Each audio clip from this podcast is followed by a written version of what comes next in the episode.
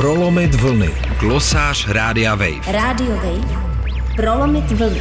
Glosář Rádia Wave pondělí 4. ledna vydal britský soud důležité rozhodnutí ohledně Australana a šéfa Wikileaks Juliana Assange, co se týče vydání případného do Spojených států. Byl to případ, kterým se ten soud zabýval více než rok a půl a je to úplně přelomové rozhodnutí, na který čekal celý svět.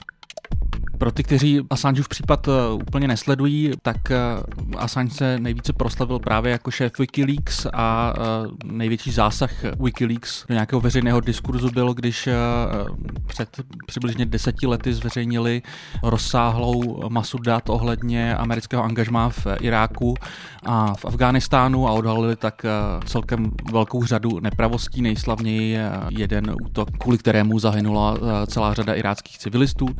Od té doby se toho stalo celkem hodně. Assange eh, v jeden moment měl být vydán kvůli obviněním ze znásilnění do Švédska.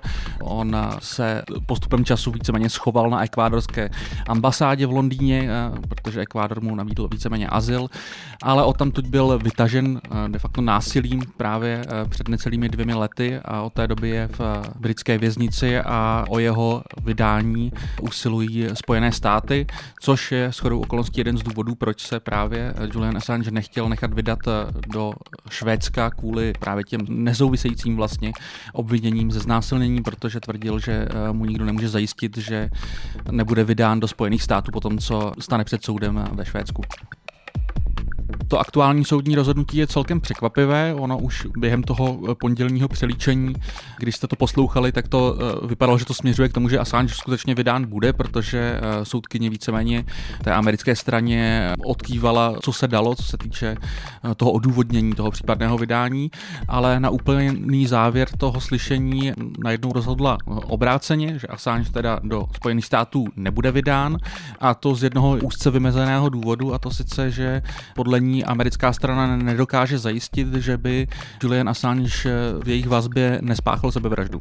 Odůvodnila to částečně tím, že Assange trpí depresemi, zároveň je na autistickém spektru, zároveň určitě v jejím rozhodnutí hrály roli pokusy o sebevraždu Chelsea Manning, což je shodou okolností zdroj Assange, o kterou se v tomto případě trošku jednalo a která v americké vazbě několikrát se pokusila vzít si vlastní život.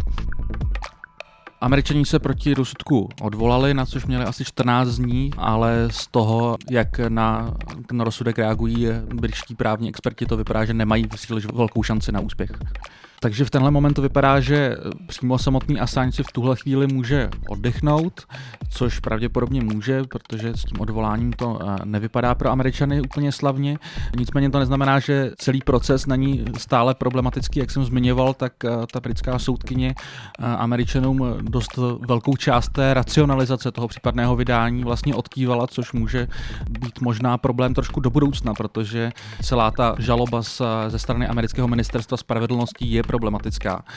V jádru toho obvinění stála právě komunikace mezi Assangem a e, zmíněnou Chelsea Manning, která teda Assange vysloužila jako zdroj a v úplném jádru stálo údajné nabízení ze strany Assange pomoci Chelsea Manning v prolomení hesla v, rámci systému americké armády. Americká strana tvrdí, že víceméně bylo nabízení pomoci v hackování tedy.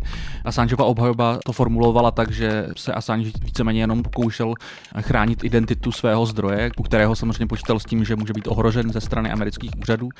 Tohle to je hrozně důležité z toho úhlu pohledu, že když si poslechnete názory celé řady amerických novinářů na tenhle proces, tak zjistíte, že vám často řeknou, že kdyby tohle, co Assange teda měl udělat údajně, opravdu bylo trestné, tak to ohrozí velkou část jejich práce a tím výrazně omezí svobodu tisku ve Spojených státech.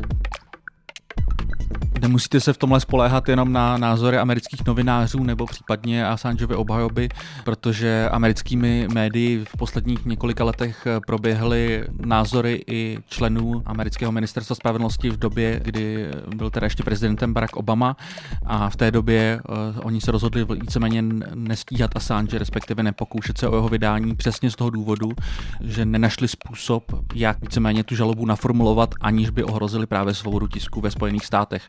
Takže nejde jenom o nějaké názory náhodných novinářů, ale vyloženě úředníků na ministerstvu spravedlnosti americkém době Baracka Obamy, eh, kteří se o případné ohrožení svobody tisku ve Spojených státech obávali a proto o vydání Assange neusilovali. Takže ať už to dopadne vlastně s tím odvoláním americké strany jakkoliv, nicméně v tuto chvíli to vypadá, že minimálně s tím aktuálním odvoláním v tomto případě neuspějí a to znamená mimo jiné podle rozhodnutí britské soudkyně, že by Assange v krátkém horizontu několika týdnů mohl být na svobodě. To je pro tuhle chvíli o Assangeovi všechno. Loučí se s váma Matěj Schneider. Prolomit vlny. Glosář Rádia Wave. Rádio Wave. Prolomit vlny. Glosář Rádia Wave.